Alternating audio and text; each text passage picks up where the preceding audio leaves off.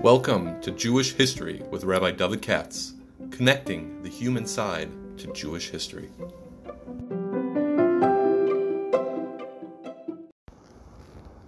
For sponsorship opportunities or to support this podcast, please visit our donate page at www.support.rabbidavidkatz.com.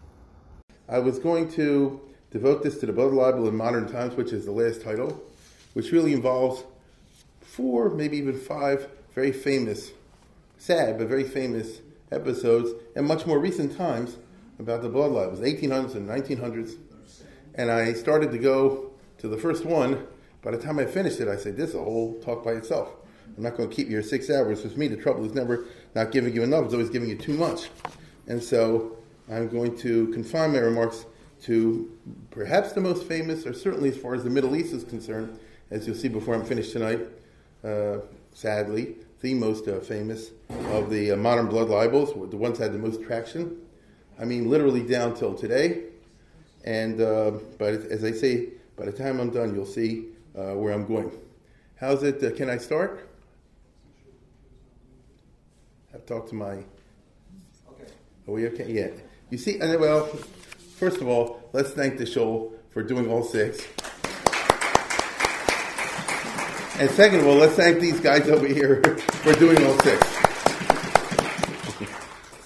so those who, who will be named and those who will not be named, who prefer not to be named. Uh, with that, I'll, I'll, jump into the body of my remarks. And the, uh, the first or the only one we're going to deal with tonight is the very, what's called the Damascus Affair, which is a blood libel. It's a Alil Stam. In 1840, which uh, made world headlines at that time. And it's a remarkable story, make a heck of a movie, set against the background of international politics and intrigue, and I mean that in the fullest sense of the word. The uh, background of this, 1840, is the Turkish Empire, the Ottoman Turkish Empire, which once upon a time was huge, but by the time you get to the 1800s, especially the period we're talking about, was in decline. It used to call Turkey, remember, remember you might remember remember this from your high school uh, tests, the sick man of Europe. Um, and that's because the Turkish Empire, very Islamic, was not up with the technology, and they didn't have the kind of culture that could keep up with the technology. And the only thing they could do was try to copy the technology coming out of Europe. And in the military field, it means the Turkish army is falling behind. You understand? Turks are very good soldiers, but they technologically fell behind. And so the result is they started losing territory right and left. And uh, in the context of this, for our story, the big uh, tale, and let's go to the first one over here uh, is the uh, decline of the Ottoman Turkish Empire. The Sultan in, in, Istanbul doesn't count so much. And one of his governors went into business for himself, Mehmed Ali over here, who uh, was an Albanian, not an Arab. Uh, Albania, I don't know if you know this or not, is a Muslim country. The Turks moved a bunch of Muslims there long, long ago when the Turks conquered this back in the 13, 1400s. Um, this is one of the problems you have in Europe today with the ethnicities. And he was in the Turkish army. And perhaps you will recall that Napoleon, in one of his campaigns in 1799, conquered uh, Egypt at a single blow, but then had to pull out because the British chased him out. And then the Turks sent an army to take Egypt back over again. And this guy was one of the officers, and he rose to the top through ruthlessness. He bumped off this guy and that guy. He did like Jehu in the Bible. He called all the Mamelukes into a party and killed them. You know, doesn't get better than that in the Arab culture. And he was an extremely capable ruler. Once he took over and killed everybody, then he ran the country very successfully and built Egypt into a modern state, or as close as you can get to it in the Islamic context in the 19th century.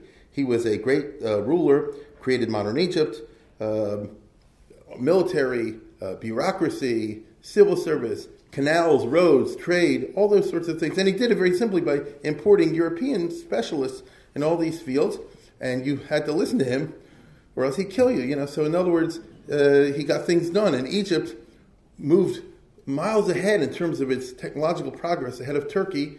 And Egypt was supposed to be a province of Turkey. You already start to see that we have the Turkish Empire tottering, and this particular governor, who would be a much better sultan in terms of ability, just being confined to Egypt. So you understand where things are going over here. Um, in this particular case, he um, was originally a governor under Turkey, of course, and he owed them official allegiance, and he conducted some very successful wars on their behalf. I'll just tell you one very interestingly. Here we're having trouble today with all the Wahhabis in Saudi Arabia. You had that at that time also, and the Turks didn't know what to do, and they sent him in. He wiped them out, okay, in two campaigns. So I'll say it again. He conquered Mecca and Medina and all this kind of stuff. Yes, with the Egyptian army, because they were trained by modern European officers and all that sort of thing, and he hanged the uh, heads of the Wahhabis, and he put them back for a century. Now, so he was a very uh, tough and capable uh, type of individual, and he did a lot of uh, favors. So you see the Turkish Empire over there is that's at its nominal uh, length, which is quite large. But a lot of these provinces were semi-independent, as you can see. As the, the center, Istanbul, I don't have my uh, laser pointer, but it's if, if you maybe notice it where the Black Sea is, uh, got weaker and weaker, and the provinces and, and, and sometimes got stronger. And uh, what happened very specifically, I'll just go this for a minute. You see where Greece is? In the lower part? So Greece uh, d- uh, went for a war of independence against Turkey in the 1820s. That's where Lord Byron died. And uh, the Turks couldn't stop the Greeks. They were, they were, the army was incompetent. And so they called in Mehmed Ali and his son, Ibrahim Pasha, we'll see, with famous, these are famous generals of the old days, and they crushed the Turks for a while. And in return, Mehmed Ali said like this, so what do I get out of this? I mean, I saved, maybe the right, I can't say the word I saved your bacon if it's the Turkish Empire, but I saved your bacon for, for, for the Wahhabis and for this revolt and for the Greeks and the others. What do I get out of this? You understand? And the Turks kept promising them things like this, and they didn't pay off. And so the end is, he just seized Palestine and Syria in 1831, 1832. It's very famous. His son, who was a very great general, Ibrahim Pasha, uh, well known in those days, he, very capable, he conquered uh, in a war what we call today Eretz Israel and whole Syria. And there are many Jewish accounts, by the way, of this era. And the Jews kind of looked up to Ibrahim Pasha because he brought in law and order. Before that, under the Turks, there was a lot of Keres, highway robbery, literally. Uh, the Druze used to run around and kill people. That's why you had to live in a walled city. When Ibrahim Pasha came in, it was law and order the old-fashioned way. You know, somebody commits a crime, you hang them and all their relatives. And so he put it, he, he put it down. And uh, now it means that Egypt controls quite an area. It's Egypt plus Syria and uh, Lebanon and Israel and Jordan today. And what's left for Turkey? You understand? Now, as Turkey totters, the great powers of Europe ponder what to do. Uh, the Tsar of Russia, Nicholas, Lord Palmerston, we'll see him in England, Prince Metternich. These are the great European statesmen, and they're looking over like, how do we share the, the flesh? You understand? Uh, they're all afraid that as Turkey totters, Russia will take it all over, which they could do. And so what began was called the Eastern Question, or the Great Game, in which it's balance of power politics in which some people support Turkey, some people try to knock it out. Every time they try to take, every time the Russians want to take it over, the British put a coalition together to block the Russians. Eventually, this led to a war called the Crimean War, in which Russia was defeated by the British. That's an important thing to remember, as you'll see in a minute. And um, the great statesman of those days, of that time, the 1830s and 40s, was indeed the Tsar of Russia, uh, Lord Palmerston, who, will uh, become acquainted with quite well tonight um, in, of, of, England, and uh, Metternich was the Austrian chancellor, ran all of Central Europe. Now, Palmerston was a heck of a guy. He was the foreign minister for 25 years under Queen Victoria and then the prime minister in the age when England ruled the roost, or they certainly ruled the oceans. No one had a navy even near them, and they knew it. And Palmerston was a t- John Bull, they call it, you know. He says, uh, if I feel like uh, insulting you and knocking things you right, what are you going to do about it? You want to have a war? Let's have a war. And the other countries were afraid because England's crazy enough to go to war over something it's not even a national uh, interest. Sometimes European countries traditionally don't, don't go to war unless it's absolutely necessary. That's traditional. But England could do it at the drop of a hat, and, and Palmerston was the guy to do it. And when people called him a war, warmonger, he says, Damn right, I'm a warmonger. And the public cheered him, you see? So Queen Victoria didn't know what to do because he, he, read a, a he led a very, uh, what shall I say, playboy type of life. But in, and that wasn't Queen Victoria or Albert. But on the other hand, he was incredibly popular and very successful as the uh, British leader over here. And here you have a classic story. Let's go to the next one. Read this.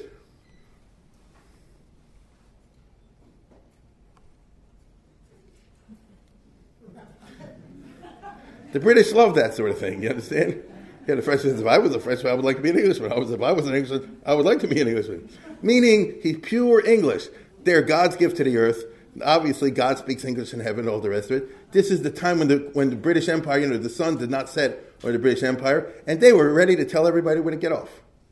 And the countries of Europe always had to reckon with this, and this guy had the control. He was the foreign secretary for decades, from one prime minister to another, and later he was the prime minister himself. So he was quite a guy.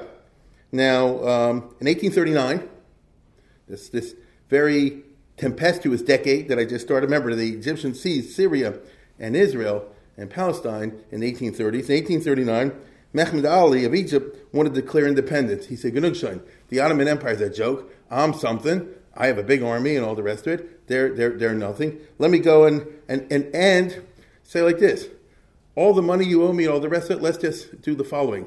I'll go independent, declare my own country, I'll cancel all the debts that you owe me and all the money, and I get to keep Syria and Palestine. The Ottoman Empire said no. And the Sultan sent an army. And the Sultan sent an army, Ibrahim Pasha wiped it out at the Battle of Konya in, uh, in the middle of Anatolia. So if you look at the, at the arrow on the right there, and you see, that, in other words, uh, where that goes, where it says Konya, that's smack in the middle of the heart of Turkey. When he destroyed the Ottoman army there, he could go to Istanbul and take it all over. You understand? No, no one expected this. And that set off a European crisis, okay? Uh, because will Muhammad Ali take over the Middle East? Will you back the Turkish Empire? What is Russia going to do about this? What's Austria going to? What's England and France going to do about this? That's why I say it was the power politics of the old days. At that point, Britain and France send in the navies. All this is no to our story, as you'll see. And in other words, Palmerston sent the British fleet, the French sent their fleet in, which was no comparison. And Mehmed Ali was scared. And basically, they said, like, don't take over Turkey or you mess with us. You see, he was afraid of the following 10 years earlier, 12 years earlier, when he intervened in the Greek war and he was wiping out the Greeks.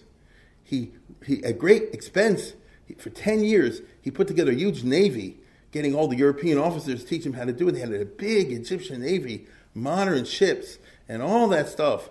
And it was superbly trained. And then, when the British said maybe you should get out of Greece, he said no, they wiped out the fleet, sent the whole thing to the bottom. The Battle of Navarino okay, which is a famous uh, battle. In other words, the, the British went to no, you don't. you're minor leagues. You don't mess with the major leagues over here, and uh, it was it was a very famous sort of thing. Uh, incidentally, this is when Moses Montefiore first became famous because he happened to be visiting Eretz Israel at this time and on his way back. And, the, and the, the very first time, we'll talk about him in a minute, when he and his wife Judith, uh, in the 1820s, well, civilized Europeans didn't go to Palestine. It was disease, it was robbery, it was absolute lack of security. Uh, it was like Gaza or something, you know. And uh, and he and he went. You know, Montefiore was a millionaire. We'll talk about in a second. And he therefore hired special guards and all that sort of thing. Uh, he went to Hebron, by the way, in 1827, they, and they were going to beat him up. They, was, they tried to attack him, but he had Turkish guards that beat up the beater uppers. It's quite a it's quite a story. And he was on his way back to England, and Meanwhile, he's passing by. They, they just had the Battle of Navarino, and they wanted to get the, the, the news as quickly as possible England. And Montefiore said, I'm on my way anyway. So the admiral gave him, gave him the uh, news. So he had the zechus, if you want, that his ship was the first one to arrive in London and bring the news to, to the British government, which uh, was a, a feather in his cap. So all we can say is that the British fleet, during the time I'm speaking about, remained somewhere in the eastern Mediterranean, right off the coast of Akko and uh, Lebanon and those kind of places. And everybody knows the British fleet is not something you mess with. In the midst of all this crisis and international intrigue, a French Catholic priest in Damascus disappears. He had been threatened a month earlier by a Muslim who called him a dog and said, I'll kill you as a dog. Father Thomas, the guy with the beard on the right. Anyway, um, so he was a French Catholic priest. At this time, there were a lot of uh, European, what shall I say, Christian sects and groups that were represented in uh, Syria and in Eretz Israel and in Palestine. After all, I don't have to tell you, that's where the New Testament takes place. There's a lot of churches and things like that. And who done it? What happened to him? Now, I just told you the real circumstantial evidence is the Muslim guy who didn't like him said, I'll get you, probably did it. But there's no body. The local French consul, so you understand, France has an ambassador in, Constant, in Istanbul, but in all the important cities they have consuls like sm- uh, smaller diplomats. the French consul in Damascus, which is an important city, is named Ulysses de Ratti-Menton. Ratti-Menton. He's the worst type of French Catholic. In France, especially in the 1800s, and we're not finished with it today, uh, there's always been a right and a left. And the left embraced the French Revolution, and the right thought the French Revolution was the worst thing ever happened. And the right, usually what they call the ultramontane super Catholics, which in the eight, not today, but in the 1800s, very anti-Semitic. Okay, now this guy maybe wasn't as bad as some of the others, but that's his social background. He's a buddy of the local governor of Damascus, who still governs for Mehmed Ali. So look how complicated this is. It ha- this this disappearance happens in Damascus, which is of course is in Syria, which at that moment is occupied by the Egyptians but is claimed by the Turks. And the British have a fleet off the shore to enforce for the Egyptians to get out, the Turks to take back in. It's like Chad Gadya. Okay? But by the way, I want to tell you something. It's nothing changed. If you go to somebody who's not following the Middle East and say, what's happening? You say, well, there's Hamas and there's Gaza and there's, you know, you know it already. It would be a Chad Gadya to them. So anyway, in the midst of all this, this happens, and the, go, and the, and the uh, British kind of want to kick Mehmed Ali out of there totally and might blow him up. The French want to keep him in for their personal reasons. And so the governor of Damascus is pro French. And so when this French consul goes and says, What happened? A French uh, national, a Catholic priest, disappeared. I think the Jews did it. And I want you to empower me to go back to the Middle Ages and arrest everybody and have a torture trial. The guys that go for it. You see? So we've seen here, if you've many of you have been here in the previous lectures, you were never able to get a judicial verdict in favor of a blood libel without torture. Uh, the Russians tried it, remember the Beilis case and other cases. You, are not going to get a confession because it doesn't happen, you see? And so here, even though it's 1840, uh, we'll suspend the rules because of the local peculiar situation. And so the Arab governor, the Egyptian governor, permits the French consul Ratti-Menton to raid the Jewish quarter of Damascus to search for the corpse. Unsuccessfully, to arrest a bunch of Jews and torture them into confessing. A confession was extorted by torture from a Jewish barber named Negrin. And eight of the most notable Jews in Damascus, Yosef Lanyado, Abu Lafia, Rabbi Yaakov Antebi, who wrote Shalos and Tubas, and a number of the members of the Farhi family, all were imprisoned and tortured. Their teeth and their beards were pulled out. They were burned and finally tempted with gold to persuade them to confess to an imaginary crime. Lanyado, a feeble old man, died under treatment. Moses Abulafia became a Muslim in order to escape the torture. You can't blame him. And in spite of the stoic courage displayed by the sufferers, the Arab governor, the Sharif Pasha, and Ratti-Menton, the Frenchman, agreed to the trumped up charges. Meaning they got some of these guys to confess using what they call the bastinado. And that's a good old torture where you hang somebody up, take off the shoes, and you whack them on the feet over and over again with sticks until and it hurts. So, in spite of the stoic courage displayed by the sufferers, they agreed, the Frenchman and the other guy, to the trumped up charges that the Jews did in order to use the blood for matzah. When Ratti-Menton published libels against the Jews in French and in Arabic, the Sharif Pasha, the governor, wrote to his master Mehmed Ali, the Egyptian ruler, demanding authorization to execute the murders of Father Thomas. Because I told you the Egyptian regime was a law and order one, and therefore you, you can't kill somebody without getting permission from, from Cairo, from Alexandria. In the meantime, the Arabs, the population, fell upon the synagogue in the suburb of Jobar, known as the Big Shul in Damascus. They pillaged it, destroyed the Sefer Torahs. What else is new? This happened a couple uh, weeks ago in Damascus, as you follow the news. When more confessions seemed to requ- be required, 63 Jewish children were arrested and tortured to get their parents to confess. Think about that. You know, and the little kids, which they do in front of the parents, it's like, if you won't confess, I'll torture your child to death. So it's really rough. As it happened, the Austrian consul, not the French consul, the Austrian consul in Damascus was a Jew named Elio Picciotto, a relative of one of the victims. That victim had the good fortune of being an Austrian citizen because the Picciotto family, which by the way, some of them were in Philadelphia and they were big machers in, in the administration of Ulysses S. Grant, believe it or not. Um, they started the B'nai B'rith in America. So they're a Sephard, obviously a Sephardic family, you know, from the real Sephardic. And uh, they're all over the place, and they were connected with Rothschild and things like this. So one of them one of the guys they arrested happened to be a citizen of Austria, which meant that the Austrian government has the right to say what's going on over here. Not that the Austrian government is such tzaddikim when it comes to the Jews, but you know how it goes. To my Jews, I'm not saying, but to the Jews overseas, you, you, you insulted one of my friends, you see? And so um, quickly ran to Egypt to Ibrahim Pasha, the son of uh, Mehmed Ali, the famous guy. And, uh, and uh, Ibrahim Pasha, as I told you, was famous for stern law and order and justice. And Ibrahim Pasha ordered a full investigation. He said, if this is involving a foreign citizen, we got enough trouble on our hands with, Ru- with Russia and England and France. I don't know if get Austria involved in this also. So I want to find out what happened because even he would say like this: Is it really true that the Jews murdered a French priest in order to use the blood to make matzah? You know, is, is, that really true? Um, and meanwhile, the Israeli Jews, if I can use this term, some Jews from Eretz Yisrael, especially uh, Israel Beck, appeals to Mehmed Ali to stop the torture, and he stopped it. And was a Jew came to Alexandria, and he used the old-fashioned way of begging and appealing and paying off somebody to get to the ruler and say like this, please stop the torture that's going on over there. Um, his name was Yisrael Beck, which is the same name as my son-in-law now, because it's his grandfather. You know, they go from Nissim Beck, what they call the Beck Shul. Now, uh, meanwhile, word travels to Europe. Okay, it would. And in Paris, the French government backs Ratti-Menton. You understand what I'm saying? The official French government in 1840 says the Jews killed this guy in order to pour, cut him up, take the blood, and use it for matzah. The French government. Um, Rothschild, there was a Rothschild in Paris, James de Rothschild, and uh, a very important person, as you might imagine. He goes to talk to the Prime Minister, Adolphe Thiers.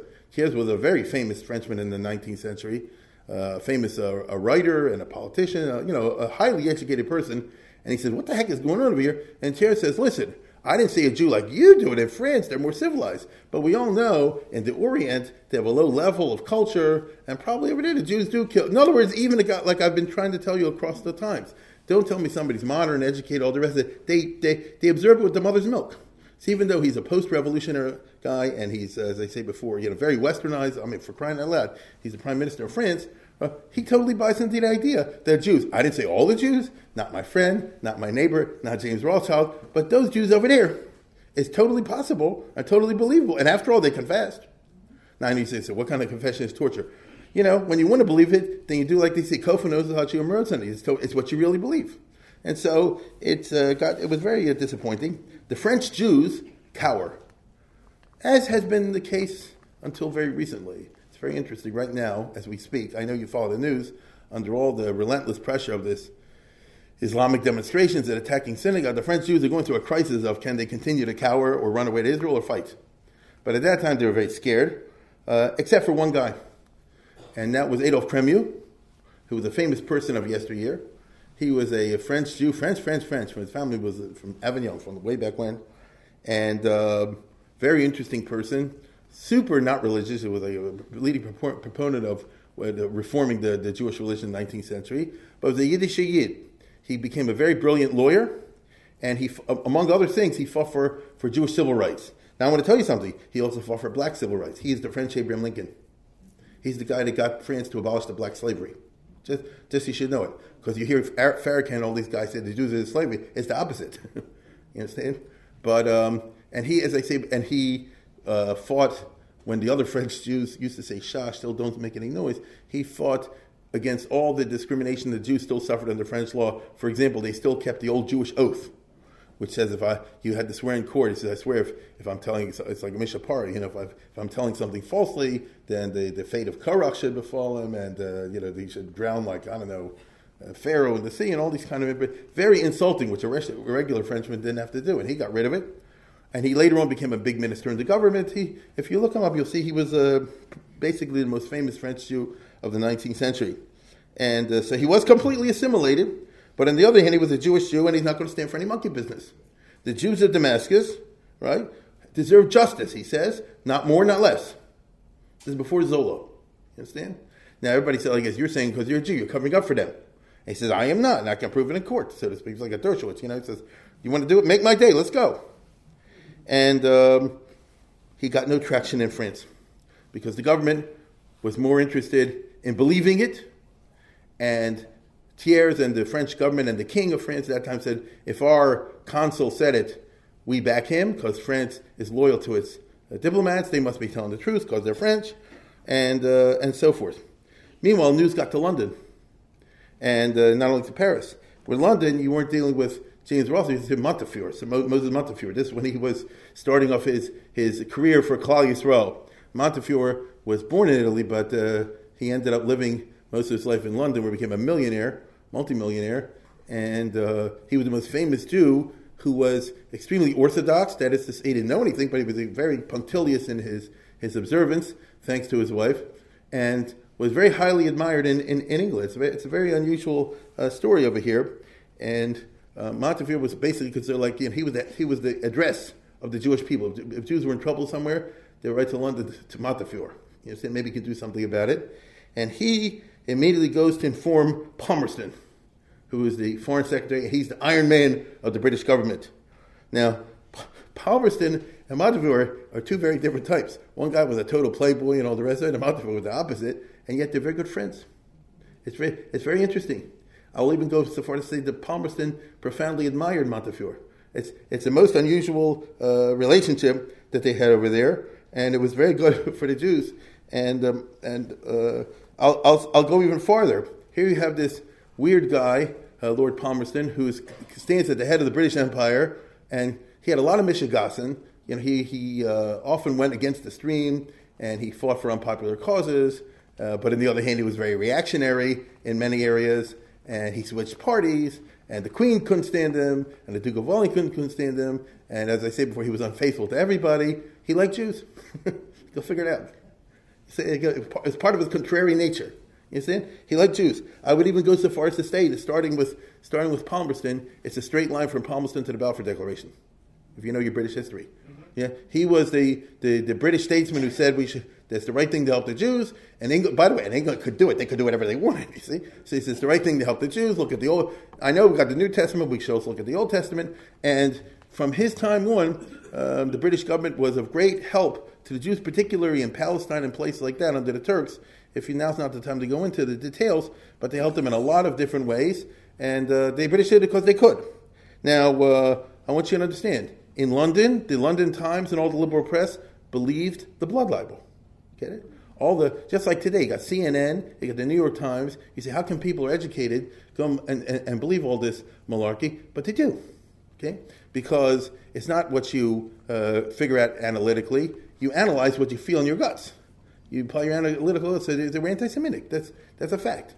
And uh, the only thing is like this: if there's a guy who couldn't give a darn about what the press says, it's Palmerston. This was his stock and trade. You know, if the press is against me, good, I'll crush them and uh, that's very very classic. And I can tell you, uh, this is one of the most famous cases. To give you an example of what I'm talking about, Palmerston almost went to war. I mean, he was ready to go to war against Greece when they insulted a British Jew. There was a guy named Don Pacifico, uh, David Pacifico, which is Shalom, who was from Gibraltar. Some of us in Gibraltar. Gibraltar means you're a British subject, correct? You know that. Gibraltar's a little place, but if you're born there, you're a subject of the Queen and he was a businessman, and he was in Athens, and uh, you know he was well to do. And in 1848, this is a little bit later, Rothschild uh, from London visited Greece because the government wanted to negotiate a loan, and the government, in order to flatter, it was in April, which around Easter time, and so in, in, in Athens they used to have big, uh, what shall I say, uh, uh, reenactments of the crucifixion and so forth, like Mel Gibson, you know, and especially the Judas uh, play, which was very popular. Judas being a Jew who betrayed Christ for 20 uh, pieces of silver. And the Greek government, in order to flatter Rothschild, because they want to get money out of this guy, so uh, they said they're going to cancel the Judas play. And, the, and the, the Greek crowds, as we know today, you follow the news, they're anti Semitic, they all rioted and they uh, tore in the Jewish neighborhood, Wales is new, and they burned down this guy's house with a lot of uh, and with a lot of merchandise, this Pacifico guy. And uh, he wasn't taking it. And so he went to England and complained to the British court. And he said, you know, I got ripped off by the friend, and, I, and am suing uh, Greece. You know, like you read now, some of these guys sued, uh, was it Syria and Libya for, for, what am I talking about, the airlines? Yeah, the airlines that were suing Iran. So he's the first guy who started it. And he won a judgment in British court. You know, so many thousands, tens of thousands of pounds, I don't know. And Greece said, the heck with you. And Palmer said, the heck with Greece. He said, the British Navy, they're in the blockaded Athens. You understand? And, and Russia and France, you can look this up. Russia and France, it's like this, you can't do this unilaterally, all the rest of it. This will lead to a war. Palmer says, I'm ready to go. and they backed off. And Greece paid. You understand? And, and when this happened, he was roundly assaulted in the House of Commons, in the House of Lords. You know, how can you be so uh, cavalier in your foreign policy to get England involved, especially over a Jew and over a Narishkeit and this and that and the other? And he gave a five hour speech. It's a very famous speech in British history. Uh, five hours, um, which, which, Queen Victoria said, I guess, how did you have the vigor to speak straight without notes for five hours? And Disraeli said, how did you not go to the bathroom for five hours?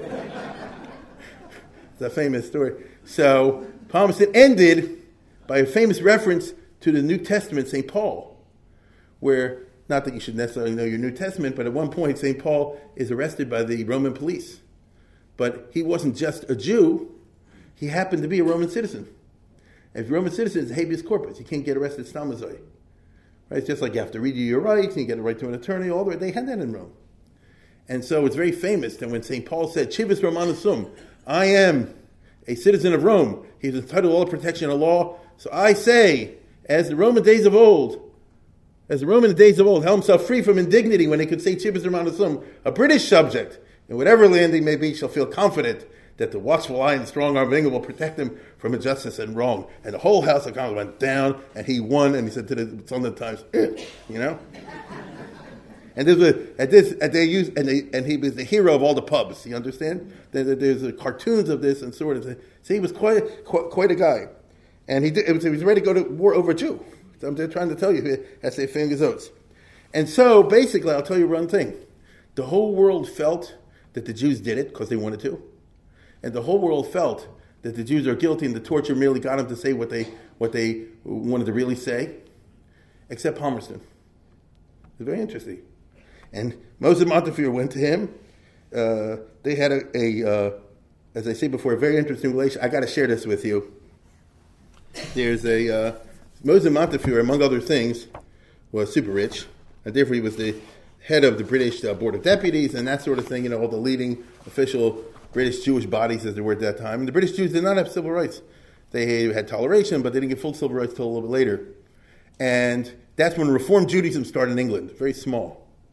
And the law that had been written in England long before in the 1700s in Parliament was that the chief rabbi is in charge of a chuppah kiddushin that you can't get married, like in Israel, you can't get married unless it's solemnized by the chief rabbi or one of his delegated uh, rabbis, and you can't get divorced unless same way, unless delegated by the rabbis. The reform said we want to do our own marriages and divorces and things like that. And Montefiore said, no, the law forbids it. And so there was an agitation already in the 1830s to change the law to make it fit to the new reality that there's a Orthodox Judaism as Reform Judaism. And Montefiore said no, and he lobbied and all that he used his power, they shouldn't have it. And, and Palmerston, at that particular point with the prime minister, he said, "What's going on? We got you know, you're bringing the whole England to Jewish polity into the board meeting, you know." And uh, Palmerston called the Reform and the Orthodox, Montefiore and David Wolf Marx. That's the next one. The guy at the bottom was the head of Reform into the cabinet room at 10 Downing Street. Like, like Obama, he said, Can't you guys make peace or something like that? Obama and Montefiore said, No. You understand? And Palmerston, who, who liked him, is famous. He said the meeting took place where Palmerston asked Sir Moses why he objected to certify a new congregation. It's not orthodox, said Montefiore. Whereupon Lord Palmerston said, Sir Moses, we cannot maintain orthodoxy in the Church of England. Why should you expect to be able to do so in the synagogue? and so he reasoned about finally, you know, Montefiore, much against his will, you know, kind of gave in. But that was the kind of relationship that they had. So, uh, uh, which, by, by, the way, with Mount, that was a good thing. It was a good thing because the poor schnooks in Damascus had nobody on their side. This you have to keep in mind as we go through tonight. Montefiore asked Palmerston to back him up.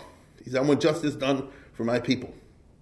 And, Montefiore, and Palmerston says, I will do so. And he writes official letters to all the British consuls and ambassadors and admirals in the, in, in the Near East.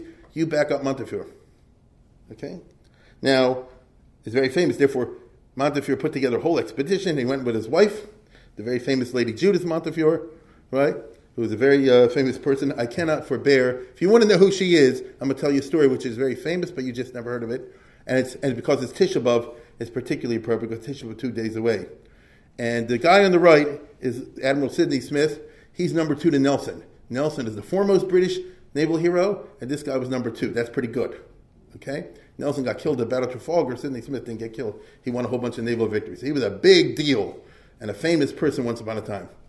Her father, Judith Montefiore, I'll tell you about him, his name was Levi Barent Cohen. And he was a well to do British Jew, got the Navy contracts. Let's put it that way. He got the Navy contracts. And so admirals and naval officials used to go in and out of the house on business. Now, King Tisha happens to be, like now, this time of the year. And Judith Montefiore, from her young age, way, very from, just as naturally. That's what, that's what her predisposition was. And she wrote later on, she said, once, when the fast, I'm going to read you what she describes over there. When the fast day for the destruction of Jerusalem, we were sitting, me and my sisters, as is customary, in mourning attire on low stools, reading the Lamentations of Jeremiah. That they were millionaires, so they lived in a mansion, but it's Tisha and it's the ladies, and they don't go to shul. So in the house, they sat down in a little stool, and what are they go doing Tisha B'Av. Suddenly, the servant entered the room, closely followed by Admiral Sir Sidney Smith and several other gentlemen. So you're sitting there with socks, and you know, on a like in sitting shiva, and uh, it was embarrassing. My sisters became somewhat embarrassed, not liking to be thus surprised in our peculiar position. But I quietly kept my seat, and when Sir Sidney Smith asked the reason for being seated so low, I replied, This is the anniversary of the destruction of Jerusalem, which is kept by conforming Jews, Orthodox Jews, as a day of mourning and humiliation. The valor exhibited by our ancestors on this occasion, sad occasion, is no doubt well known to you because you probably read Josephus. Sir Sidney and the other gentleman present, and I, uh, she said that to you, you and Sir Sidney and the other gentleman, and I feel sure, she said, you will understand our grief that it was unavailing to save the holy city and the temple. Now, even though our ancestors were brave and fought bravely, it didn't work. But we treasure the memory of it as a bright example to ourselves and to following generations how to fight and sacrifice our lives for the land in which we were born and which gives us shelter and protection. This is remarkable to read this right now in the middle of the Gaza campaign on Erev Tisha. And she says it like this. Sir Sidney Smith and the other gentlemen, she said, appeared to be much pleased with the explanation I gave them. They observed it was a most noble feeling which prompts the true patriot for, to mourn for the brave who have fallen on the field of battle for their country, and to the memory of the struggles of the Jews of Palestine to remain the rightful masters of the land, which God apportioned to them as an inheritance, would ever remain not only in the heart of every brave man in the British realm, but also in every right thinking man in all other parts of the world as a glorious monument of their dauntless valor and fervent devotion to a good and holy cause. Yeah, I wish he was in charge of the BBC today. Huh? And, and I'll tell you again, he was, he's a very, you can Google him, he's a very uh, famous uh, British admiral. So that's who Mrs. Montefiore was when she was young. You can imagine that if they, they didn't have any children, and uh, by the time they're, you know, were in middle age, they realized they're not going to make children, and, and they had money, you know, beyond what they'll ever need, and so they devoted the rest of their lives. He lived to be 100, she, she died before that, to uh, what we said, Klal Yisrael. You understand? They could, they could afford to do it. And so wherever Jews were in trouble, he made his business to go try to help them. And on a number of occasions he was successful, and on a number of occasions he was not successful. And this made him a hero throughout the Jewish world. It's well known if you went to Russia 100 years ago, before the First World War, especially in the in the uh, Misnagdig, the non-Hasidic areas, they said it's very famous. They said there used to be in, in a regular Jewish homes always three pictures on the wall: the Vilna Gaon, Rabbi Yitzchak the Spektor, the Kovner of, and Montefiore. You see, folk heroes, and um, this is why. Okay, this is why. Now, I got to tell you this story simply because it's a good story. And I heard this many years ago with somebody. Uh, her father was Levi Barent Cohen.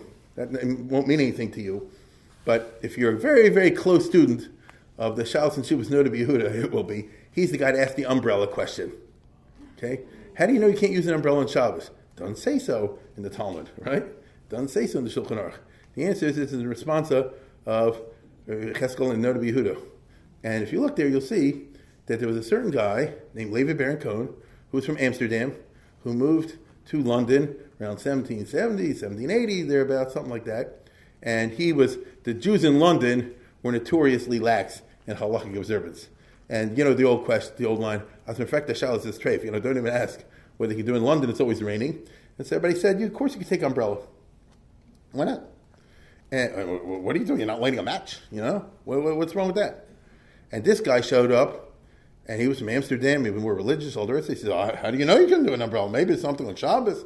And they just just shut up. Well, he wrote a letter, a shaila, to the leading rabbi of that time, but asking Buddy was, a, it was Ezekiel Landau of Prague, the Noda B'Yehuda, who was a very famous and very authoritative type of person. And he wrote back a whole famous response which says, no, you can't do it for various reasons, right? Whether the umbrella's open or even when the umbrella's closed. And, oh boy, you know, all hell broke loose because the whole community was angry. Who asked you? You know, why don't you go to the local rabbi? Who do this? You frumak, you nut, you know, you, you make everybody's life miserable, you're a real jerk and all the rest of it. And they ostracized him. They ostracized him. And he wrote to the Navi the story. He wrote to the Navi. He says, "What'd you do to me? You know, you got me messed up over here, and you know my business is going bad because nobody wants to do business with me, and my daughters are a few years away from getting married. You know, from they're teenagers, nobody's going to go. I'm going to have shidduchim problems and all the rest of it." And uh, there was no answer. But a number of years went by, and uh, the French Revolution broke out, 1789. At which point the British quadrupled their navy because of a fleet, and then they needed somebody to supply the navy contract. He got the he got the, uh, the, the contracts. In which case, zillionaire. right? If you're if you're supplying the British navy during the Napoleonic Wars, that's that's the contract you want. You know. Well, I mean, you know, for sales and for, for, for cannon and for especially food and things like that. You know, ships got to run on something, doesn't it? Um, I remember the British had something like 800, 900 ships. It was crazy, you know, the number at that time. And with Shidduchim, you had a real problem because nobody wanted to go with the girls because the father's crazy from. You understand? And so, what do you, you know, so what, what do you do? Uh, and the girls were complaining, and it's the things that the girls are complaining what's going to happen, this and that and the other, you know, the, the ripe old age of 17, 18, you know, we're going to die, 19, 20. And uh, so he did the classic thing. He said, he won't marry a local boy to marry a greener, a refugee. He said, that's, a, that's an old Jewish, you know, tactic. You marry somebody who just landed off the boat. Uh, they don't know better. They didn't bring the local prejudices. So she married this guy who couldn't speak English very well. Just got off the boat from Germany and saw the rest of it. Nathan Meir Rothschild. so that's one. But, but, but that was Hannah, Hannah, the older one. She was religious, but not super crazy religious like the sister I just read you, Judith, you know, who was really, you see the way, Sidney Smith. And then they say, who's going to marry her? He had five bro- he had four brothers, but she said, she's too firm for them. They're Orthodox, but they're not that Orthodox, So you know? She's too firm for them. And what are you going to do? So she ended up having the same thing. She had to marry another greenhorn, uh, Italienische. You know, guy moved from Livorno, Montefiore. so the guy ended up marrying one daughter married Rothschild, the married Montefiore. Is billionaires by the by the standards of of today. When you had million pounds, you know what that was in those days compared to now? It's like a billions. So is it so Montefiore, when he went on his missions, as in this one, 1840, he brought his wife, as bringing very heavy, very heavy artillery. Let's put it that way, in the Jewish sense. Now, um, Crémieux, Adolf Crémieux, in Paris, even though his government wouldn't support him, the whole country against him, he said, "I'm putting together a French de- delegation, and we're going to go there to argue like Emile Zola. You know, we're going to fight against this injustice on its merits, and I'm not scared of anybody." And neither of them spoke uh, Arabic and Turkish. So Montefiore brought his interpreter, and Crémieux brought his interpreter. Solomon Munk, who was an ex-yeshiva guy, was uh, spoke like 15 languages. Was a very famous scholar. Was in the Académie de France, and so he's the guy who, by the way, found the original copy of the Moreh Nevuchim, if that means anything. Um, and Montefiore had his rabbi Louis Loewe, who spoke 37 languages. This is the truth. Okay, he was in Pressburg Yeshiva and all the rest of it, but he needed a job, and he ended up with Montefiore. He was his local rabbi. He went with him all, on all the trips. So between the two of them, they had the whole Middle East covered, and um, they went they went over there. Uh, they landed in Egypt, of course. And Montefiore landed on a British battleship. You see, Crémieux came on a French ship.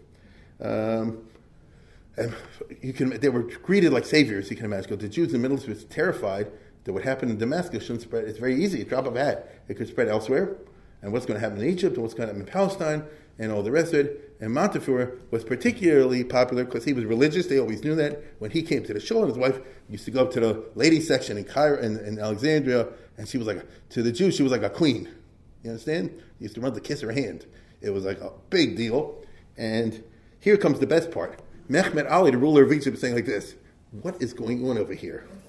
Why is Palmerston sending a Jew with a battleship to talk to me about it can't be about this because this is the Middle East conspiracy theories. You understand? This can't be because Palmerston actually gives a darn about a couple of stupid Jews who were beat up in, in Damascus.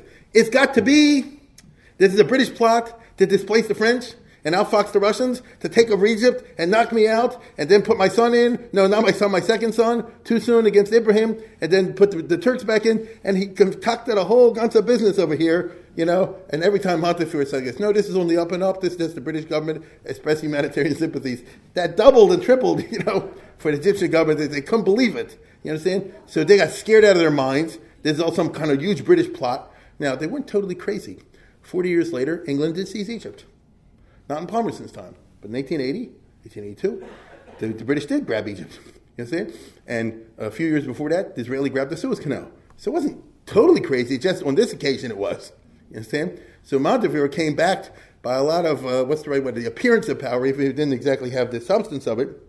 Uh, and uh, the delegation requested, and by the way, the two Jews didn't get along at all. I mean, I don't want to go into this, but you know, he's a French Jew, he's an English Jew. Crémieux kept saying, "Let me do the talking." And Montefiore says, "You're a Frenchman. You don't count for anything." You know, he was like a Jewish Palmerston. You know, he says, "Just stay out of the way." Uh, the delegation requested that the investigation should be abandoned by the Damascus authorities and be transferred to Egypt, to Alexandria, for judicial clarification, or that the case be judged by European judges. Let's put it this way: Let's try them without torture. How about that? Is that a radical notion? How about that? Um, this request was not granted as war was imminent between Egypt and Turkey. This is all happening in the middle 1840s when the war did break out between Mehmed Ali and others, and the British Navy ended up bombarding Akko on behalf of Turkey against uh, Egypt. I can't even, uh, I'm, I'm, not even going to go into greater details than that. It's, it's incredibly complicated. It's a Charles Napier and all this stuff. Both Mehmed Ali and the French wished to prevent an investigation into the events in Damascus because it'll reflect badly on Egyptian administration and a play in the hands of Palmerston, who wants to say that the Egyptians should get out of Syria and Palestine and put the Turks back in because the Turks would be more fair in their judicial approach. So therefore, it's all a plot. The Jews, whose first concern was the release of their co-religionists, decided to accept the simple liberation of the pre- prisoners without a judicial declaration of innocence. So basically, Mehmed Ali said like you're worried about the 50 Jews? Here, pardon, go, go. Get out of here. And uh, Montefiore actually was very biffed. He said, Wait a minute, pardon. Pardon means they did it. You know saying? Pardon means they did it. And he had Loewe, his interpreter, said, read it exactly. And uh, in the end, it was explicitly stated the liberation was an act of justice and not merely a favor granted by the ruler. But Montefiore said yes, but a pardon, people aren't going to look at that. They say a pardon means you did it. You understand? The liberation organization on August 28th, and the prisoners who were still alive in Damascus were saved. Montefiore was very bitter, and he said, I don't want to take a pardon. But Adolf Cremieux correctly said like this, he says, you can't be like that. There are people suffering. Get them out of there. You understand? No, just get Pollard out of jail, then worry about it. You, you, can't, you can't do that. And he wasn't wrong. So Montefiore accepted it. Determined, however, to drive a stake through the heart of the blood libel, Montefiore himself sails to Istanbul with his wife and Louis Loewe. There's a new sultan there. The old guy died in 1839. 16 years old, Abdul Majid, who's desperate for British support. After all, he's fighting against Mehmed Ali, and he's got the Russians on the other side. Also, he has his conspiracy theories. Why is Palmerston sending a British guy, a Jew, to Istanbul for something to happen in Syria? This must be a British plot to detach Syria from the Ottoman Empire and give it to, uh, you know, all the rest of it. The fertile imagination of the Orient was in, in full steam, okay, which, which helped uh, Montefiore and um, look, it was the Middle East, you know. And so after initial difficulties, Montefiore secures a firman, a, a, a, um, a, decree from the Sultan, officially stating that the blood libel is false, prohibiting making it a charge in the future, and clearly implying, implying I say, that Damascus prisoners were innocent. So he didn't get a, a declaration they're innocent, but look what he said. He said, For the love we bear for our subjects who permit the Jewish nations, the innocence of the crime against them is, is, to, is evident, to be worried about and tormented, a consequence of accusations which have not the least foundation of truth. So that's in effect saying that whoever was arrested and tortured in Damascus, it was false. Okay? That's what it says in effect, and that's as good as you were possibly going to get. Now, if you followed me two lectures ago, Suleiman the Magnificent issued the same declaration back in the 1500s. Didn't stop this from happening. This is the trouble in Jewish history. You go you go you work and you get your declaration, all the rest of it, but an hour later or a year later, it's not worth anything. You want, a, you want a sad example? You had a, a ceasefire back on Friday, and a minute later it wasn't worth anything in Gaza. You know that. This is the Middle East. This is, this is what you're dealing with. Montefiore returns to, in triumph to London. Right? He was hailed by, he was received by Palmerston in Downing Street. And oh, he was this, he became like a god, all the rest of it. And, uh, and I can tell you right now that uh, you want to see the difference. The French government backed Ratti-Menton, their, their guy. Uh, his version gets out too. The confessions were circulating widely. Of course, they omitted the part that it was taken by torture, but they were circulated widely, and they're quoted in the right wing and the ultramontane press. And plenty believe that the Jews did it, but they used their money to suppress the truth. What happened? A bunch of Jews got caught killing somebody from Matzah in Damascus. The big Jews got scared. They sent Montefiore with the, with the endless pocketbook, and uh, he bribed everybody. And uh, you know he forced Mehmed Ali and the Sultan of Turkey to issue, but it's not really true a wave of anti Semitism sweeps Western Europe after the triumph of Montefiore. The London Times, right? The, the, uh, let alone the British, I mean, the, the French, the German press, all that. You can just imagine what happened. Which means, God bless Palmerston. He was the only guy who stood against this. And I can tell you right now, the British consul in Damascus supported the French. He said the Jews did it. You understand? The Jews did it, and, and Palmerston fired him. You see? And he said, What did I do wrong? He says, You abused a, a metaphor. Because he said, you know, the, uh, Montefiore dropped his heavy money bags or something like that in, in Alexandria. He said, You abused the metaphor, you're fired. You see? So this is it's, it's quite a, a, business.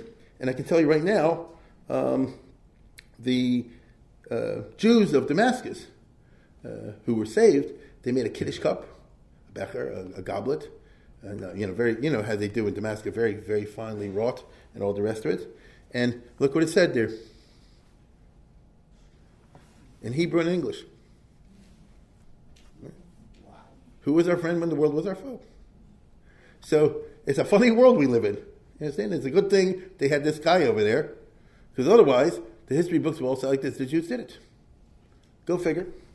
Now, um, the Arab world regularly. Now I'm going to switch to the present time. Unfortunately, the Arab world regularly refers to the Damascus Confessions even today.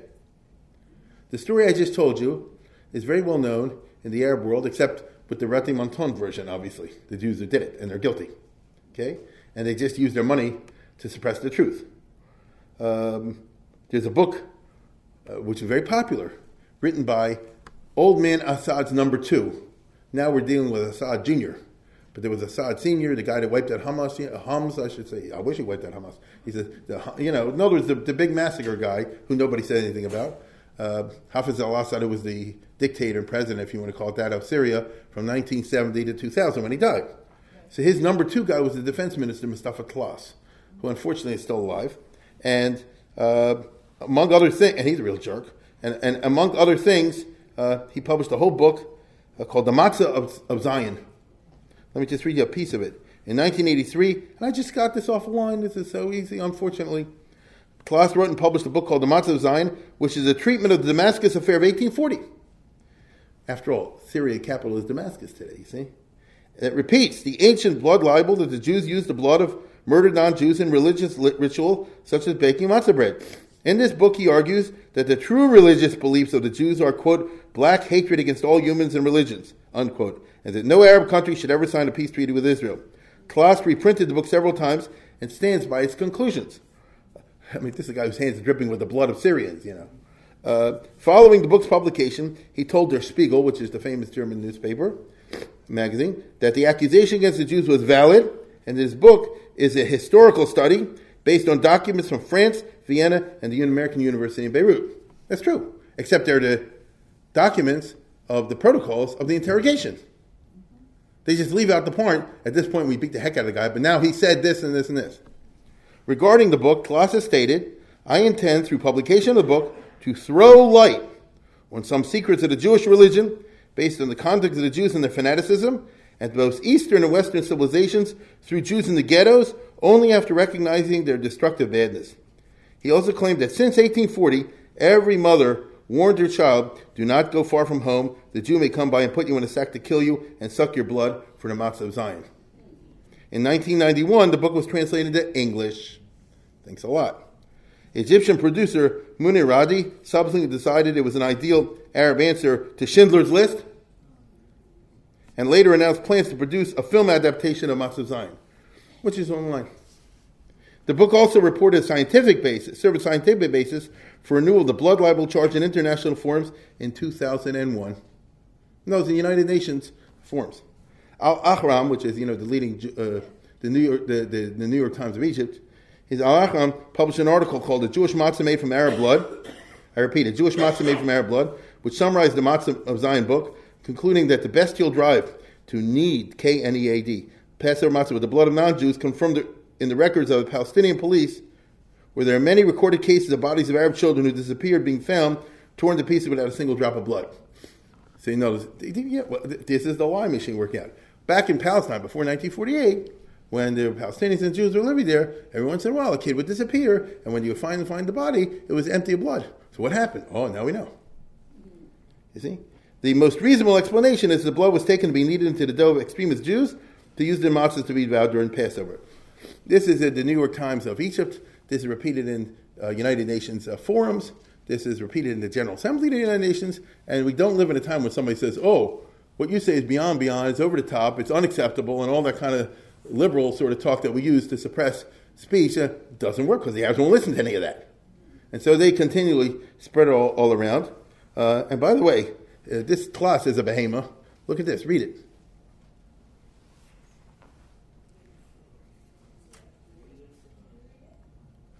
Can you, you can't, I can't, I can't say so. Tlass is also boasted in National Assembly, that's the parliament of Assyria, atrocities committed against Israeli soldiers, that's POWs, fell captive in the Yom Kippur War. I gave the Medal of Republic hero to a soldier who happened to kill 29 Jews. He did not use the military weapon to kill them, but he used the axe to chop their head off. He then devoured the neck of one of them and ate, from, ate in front of the people. I'm proud of his courage and bravery. He actually killed himself, for he killed, actually killed by himself 20 Jews by count and crush. Now, by the way, you notice that he sucked the blood out of them. You, you understand that this, I mean, you don't have to be Sigmund Freud to figure this one out. But it doesn't matter. Facts get in the way of the narrative. right? Now, there is one good thing about Tlass. Uh, he, he referred to Arafat very uh, uh, effectively.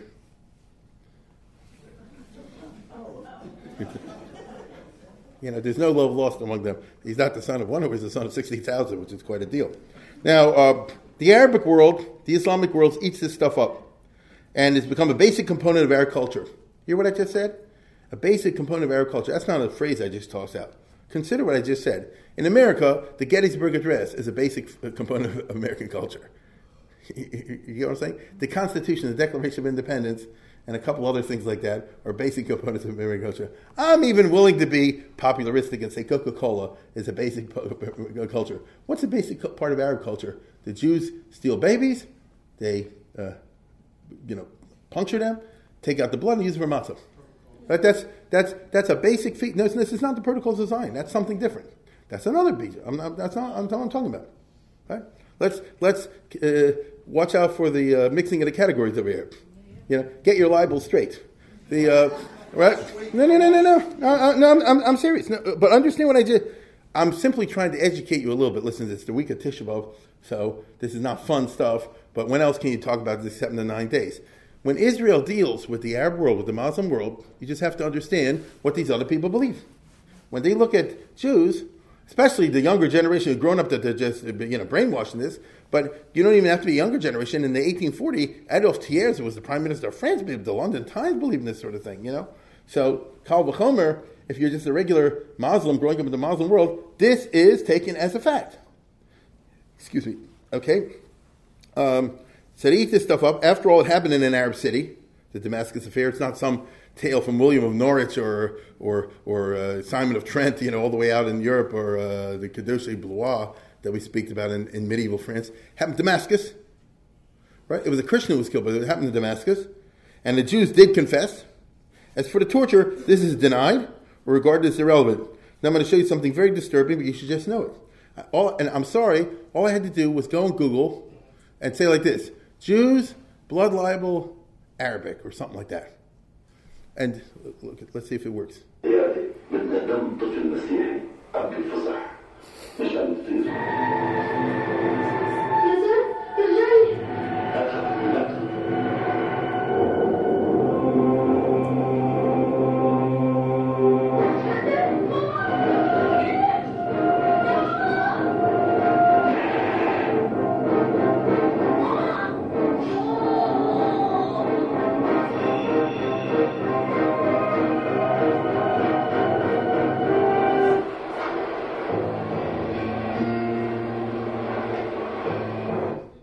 This is instead of I don't know the TV shows, you know, Saturday Night Live or something like that. But this, this, was this was popular stuff over there, and it, you you know this is a tiny piece of a long series. You can tell that, right?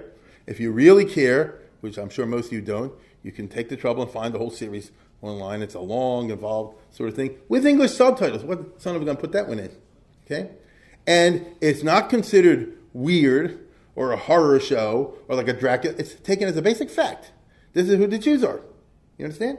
So. Uh, the Damascus Affair is, is still with us today. Um, the Arabs and the Muslims will never pay close attention to what I'm about to say. They will not stop ever repeating it. Okay? And so, look at this. As you know, President Obama, as some other president recently, goes to the Pesach Seder every year. To you and me, it's innocuous. You know, you go to the you go to Chinese New Year, you go to this, you go to Italian Day, and he's got Jews on the staff, as we all know. Nothing wrong with that. They have their, I don't know when they have to say this on Seder or not, but, you know, they go to Passover Seder, and after all, with Obama and others, you can make it the holiday of freedom and all that kind of stuff. So what's the big deal? Oh my God, the Arabs see this, and he's, Obama eating matzah. Get it? I'm trying to show you, get out of your little thing in Baltimore and put in the glasses of the majority of the people in the world, I'm sorry to say, or a significant portion of them, and they're going to see something else. And what do you see over here? Read it. Right? You can't see it. It says in May of last year, at the Middle East Media Research Institute revealed an Egyptian politician, Khalid something, can't see it, said the following during television interview. It's well known during Passover, they take the matzahs called the blood of Zion, and they, and they, they, take a Christian child, slit his throat, and slaughter him, and they uh, never forego this right. He said this when he saw the picture of Obama. You understand? So on Egyptian TV. In addition, the website belonging to a Palestinian organization which is started by Hanan Ashrawi. Okay, which by the way, the New York Times, I just happened to throw this in. If if you care to, you can now go. I mean this. You can go. Ari showed it to me. So you can go on a New York Times sponsored trip in the Middle East, uh, especially Israel and Palestine. New York Times, and uh, the scholar in residence is not Rabbi Fran, it's Hanan Ashrawi. Okay, that's no, no, because they want to give you a balanced picture. You understand? they want to give you a balanced picture. So he says, Hanan Ashrawi published an article in March 2013 criticizing Barack Obama for holding a Passover Seder, saying, Does Obama in fact know the relationship, for example, between Passover and Christian blood or Passover and Jewish blood rituals? This is last year, mind you, in 20, Pesach, you know, two Pesachs ago. Furthermore, much of the chatter and gossip about historical blood rituals are real and not fake as they claim. The Jews use the blood of Christians in the Jewish Passover. So I tell you again, you see somebody going to a Pesach Seder, it's like innocuous.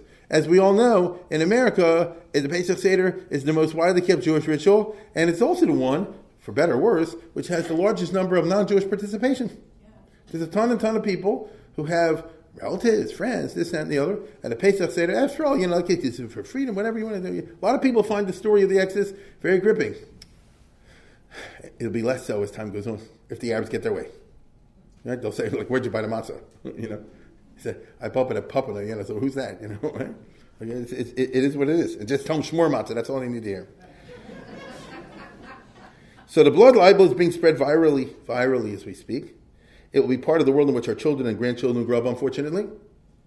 That means that we will have to familiarize ourselves with the information I've shared with you um, over the course of this lecture series, incomplete as it is, because I'm sorry to say that, you know, look, I'm just talking about one, the Damascus affair tonight, and, and my time is soon up uh, you know, the Tisas affair, the Hilsner affair, and this and that and the others, all kind of famous stories.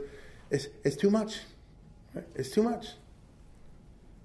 They will have to come to terms with the fact that every time one of these accusations is made, it gets traction. There's a famous case that I'm not going to talk about, the Tiszaeszlár affair, in which in 1880s in Hungary, they accused the Jews of, killing this uh, Christian uh, girl, all the rest of it. Um, it's a long, very involved story, and they confessed, and this and that. One of the Jews said he did it even, and all the rest. And eventually, they found the body three quarter decomposed, which had no holes in it, you know. And that, that's what dismissed the case. But the uh, but not really. A Hungarian journalist in 1966 under the communists visited that town of Tiszaeszlár. That's uh, 80 years later, and he says he still got a lot of bad, bad uh, uh, feelings about the Jews there. In other words, they did it. This is the nature of it. You put it out there, and it gets traction. Maybe among, among everybody, but it'll always get among somebody. The silver lining in the cloud, perhaps, with this I'll conclude, um, ironically, is uh, a famous essay of Ahad Ha'am, the famous Zionist maskilic intellectual, person very anti-frum, as we would say today, all the rest of it. But uh, and as a matter of fact, the founder of modern cultural Zionism, of, of secular and atheist uh, Judaism. Uh, but he was a very good writer, and one of his most famous essays is called Chatzi Nechama, Chama Porta, which is uh, translated as a little consolation. Not a lot of consolation, a little consolation. He wrote this in 1890s, right? And what he said was like this, um, and this is good to know particularly today when all the news is against us. So any normal person reads the news, Israel's terrible. After all, can everybody be wrong? The New York Times, the Baltimore Sun, the, the CNN, uh, the British, the Europeans, the Asians, everybody says, you know, only the Jews say that. Can they all be wrong? And he called Nechama Portugal, he said like this, you know, the average Jew growing up today, you hear all this stuff, you believe it. After all, as I said before, you sound, you know, this definition of insane, if I say I'm the only normal person in the room, you're all crazy, what does that mean? right? But then we have a shtickle nechama. Why? Because he says, you know, and he wrote this 1890s. He said, you look at the blood libel, what that time was raging in Russia. We know this is totally baloney. It's a cockable story. There's nothing to it, zero, and the whole world believes it. So you see, it is possible to say I'm right, the whole world is wrong, and you're actually right. So we have to be able to take, as I said before, a certain uh, reassurance from the constant uh, survival of these absolute lies. As I say, listen, we're not talking about a question whether somebody cheated somebody else now or somebody that you're talking about taking a child and uh, poking them and getting out blood and baking matzah with them. That's just a, a, total fantasy, right? So how can so many people believe it? The olam is a golem, the masses are acid, the public is it, and and you as a Jew get used to the fact that it's totally possible that the whole world is full of it, and you're right. And he wrote this not from a religious perspective. It is possible. Blood libel proves it, proves it, proves it so. He even says that uh, if it continues, just listen to this. Uh, if you, if you, he's writing this about Jewish self-doubt and blood libels things in the 1890s, when at that time the Russian Jewish intellectuals, I repeat, the Russian Jewish intellectuals, were all wondering there's so much anti-Semitic remarks about the Jews, about how bad they are in so many ways, and we have our faults um, and they suck it in, and it becomes very self-destructive, becomes a self-hating Jew. And so he writes like this. He says, This state of things, if it continues, can do its great mortal harm. There is nothing more dangerous for a nation or for an individual than to plead guilty to imaginary sins. When the sin is real, there's opportunity for repentance. By honest endeavor, the sinner may purify himself. But when a man has been persuaded to suspect himself unjustly, how can he get rid? How can he rid his consciousness of guilt? Remove the beam from your eye, they tell us. And they would obey, but they cannot because the beam's not there. Sees the position of a monomaniac who, for some reason, has come to believe that a heavy weight is hanging from his nose and cannot be removed. And so the people, for example, and there's too many of them, Jews, I'm talking about Jews, who say Israel's a moral monster, we're the, the, the criminals in Gaza, you know what I'm talking about, and it's all our fault, and the Jews are, are Nazis, and, uh, and worse, and the whole Israel, that, that whole business. How many young people get taken a ton, right? And besides everything, it's unhealthy because how are you ever going to get out of it? They'll never be, since they're doing something imaginary, they can never be brought to see the truth. You understand? They cannot be, be, be, be sought the, the, the, truth. If they think that Israel is a moral monster, they're going to spend the rest of their life uh, going, uh, you know, mea culpa for, for the Jews because they're moral monsters. And, and it's chimerical. I mean, it, it doesn't really exist. Hence, we end up with what Lenin called the useful idiots which you see in all the demonstrations, is Jews. I understand there were a bunch in Baltimore, but they're certainly all over the world. Um, sometimes the useful idiots are, are uh, the, the Neturei Karta guys, you know, the extreme went to Ahmadinejad and all that. Uh, people don't like to say it. Sometimes it's Satmar, it's useful idiots. Um, and they think they're, you know, they think they're doing well. They are what you call Palginan Dibura in Talmudic talk. They say, well, the blood libel is not true, but Israel is a monster. That part's true. You see? Um, what's the result? Just what Ahad Ha'am was talking about. You know, you, you end up where Jews have a self-hate, and they have to go the extra mile to, to justify the hate. And we find the worst enemies come out of, out of your own ranks. So the only uh, look, I wish I could say that the, the, the truth will set you free. You know, when you know the facts, uh, you know it'll change it. But they don't agree to the facts. That's what I just told you. Uh, they won't see it the way I just described it over here. They'll say I'm twisting it. And when I say, what about the tortures, all the rest of it, they'll, they'll finagle away out of it because there's no such thing as proving truth through argument. All you have to do is get a better arguer. I'm not the best arguer. You get somebody smarter than me, and they'll out argue it. And, uh, and that's where the world is standing today. So I, I end this series, uh, doing, you know, just before Tisha B'Av, on a sober note. And, uh, you know, uh, what we did in the past, we talked about the Crusades and Bechamel that happened long ago. Um, when it comes to something like the Aliyahs down the Bible, it did happen long ago, but it also happened today. And unfortunately, it's around till tomorrow.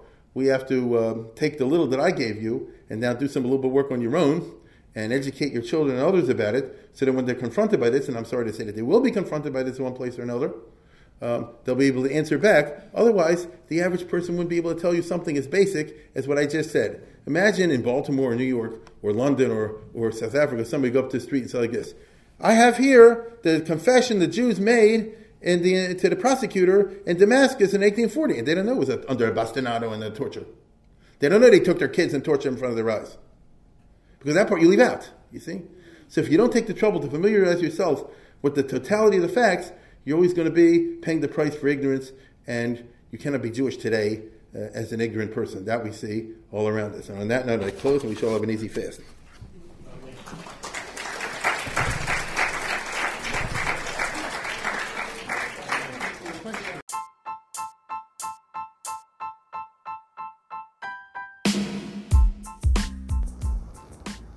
For sponsorship opportunities or to support this podcast, please visit our donate page at www.support.rabbidavidkatz.com.